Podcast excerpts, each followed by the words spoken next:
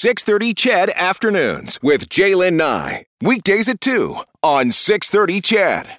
So, BC's vaccine card uh, goes into effect today. It's a proof of immunization.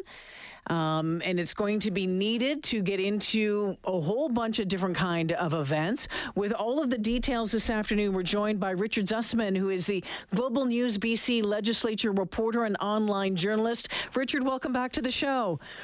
Jaylen, my pleasure. Thanks for having me. All right, so tell us a little bit about this uh, this vaccine card. I mean, this is something that the province has said, "Yeah, we're going to do. We're putting in place. You need to have one."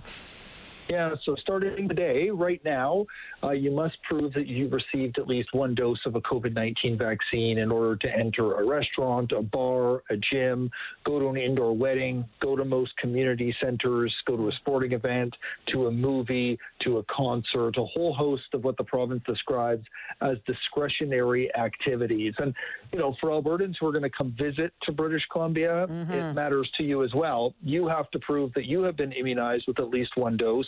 What the province is doing here in BC is for residents, you can get a vaccination card. It comes with a QR code. You download it to your phone or you can print it out. You must show that. If you're coming from outside of the province, you have to bring with you that proof of immunization alongside your provincial ID that will be able to get you access to these services. It doesn't count for the hospital or the school system or the grocery store yeah. or the shopping mall or for anyone under the age of 12, but it does count for a whole lot of services. Richard, what's the reaction been like to this in BC?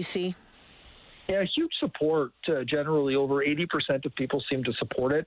Uh, ironically, it lines up very closely with the percentage of people who have been fully immunized. and, uh, you know, we see uh, some frustration here. There have been protests, there have been threats towards businesses, uh, there have been uh, notifications that people have said saying that they are going to boycott uh, different types of services. Mm. But generally people feel confident. I spoke to a number of people coming out of a restaurant today, and all of them said, It's nice to know that everyone around me is fully immunized. And Dr. Bonnie Henry, our provincial health officer, just wrapped up a briefing.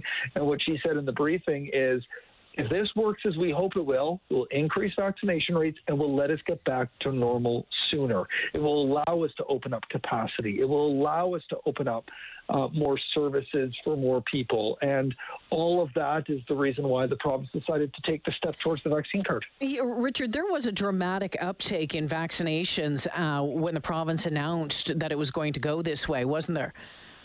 Yeah, there was a, a, pretty steady increase to where the province was at, but we're still slowly climbing our way up. And mm. you know, I the goal I think in most people's mind is to get past that 90% barrier.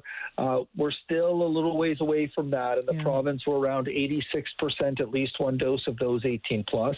But yes, there was a pretty rapid uh, take up in getting vaccine as soon as they offered the card. I think we're going to start seeing that climb over the next few weeks as people start trying to go to restaurants and realize, oh, wait, I can't go in here without my vaccination. Get me that vaccine. And you don't have to prove you're fully immunized until October 24th. Mm. So there's still some time uh, to get to that point. So you can get one shot and you can go to the restaurant the next day.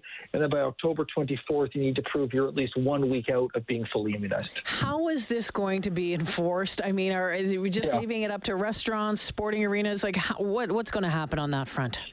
Yeah, so there's a lot of pressure being put on the businesses, and the province continues to say the support is there. But we saw a bunch of businesses today that hired additional security guards mm.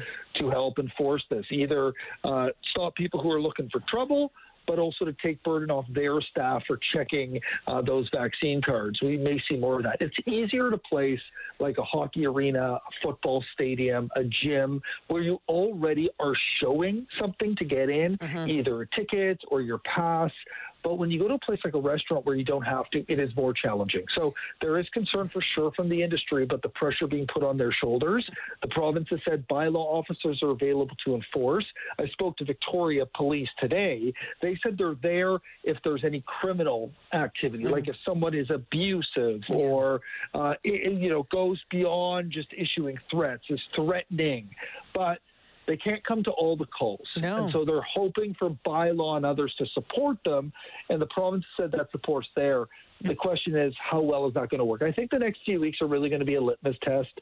It's a little bit of a testing period until we really start ramping it up near the end of the month. And Global News BC Ledge reporter Richard Zussman joining me this afternoon. Has there been any talk, or, or was the health minister or the chief medical officer of health asked about the legality of this? They've been asked again and again about this. These are discretionary activities. There is no legal right for a British Columbian to go eat inside a restaurant. You can get takeout. There's no legal right to go to a Canucks game you can watch on TV. There's no legal right to go to the gym. You can run around outside and get your exercise that way. And so the province believes they are on extremely strong legal footing. These are not health services that are being restricted. It's not going to the grocery store.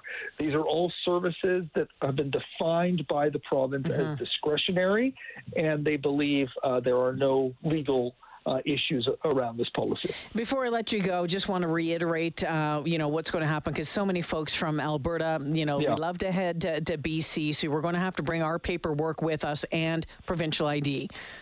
Yeah, so until October 24th, uh, if you're coming across the border to go to a restaurant in uh, Golden or Valemount mm. or Sparwood or anywhere else in the province, you will need to show that you received one shot of COVID 19 vaccine, likely from an Alberta clinic or from a pharmacy. And with that, you must also show your Alberta driver's license or your passport. That will get you through October 24th. After that, you must show you are fully immunized against COVID 19. Boy, oh boy, Richard, I didn't think QR codes would come back in such a way, let me tell you.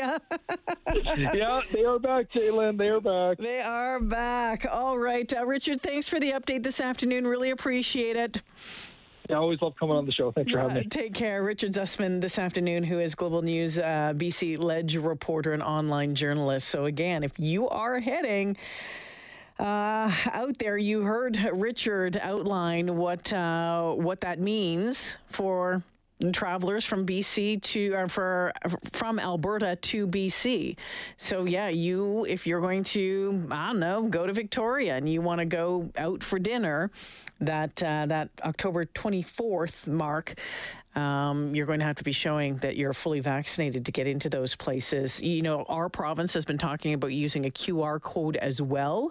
Uh, we're still waiting to find out more about that. Um, Premier Kenney and the health minister have both said that any time now that we will be able to print off um, a piece of paper from my digital health ID uh, through the provincial website that we'll be able to use. And they also said that they're working on a QR code. We'll keep you updated uh, on that as soon as we know more about that and how it's going to work. Of course, we will let you know. But it's going to be interesting to see how all the different provinces um, are handling this, what they're going to do, how they're rolling things out. And we know that some are fully on board, others saying, nope, uh, we're not going to do that. We, we, uh, we, we don't think that that's the right thing to do.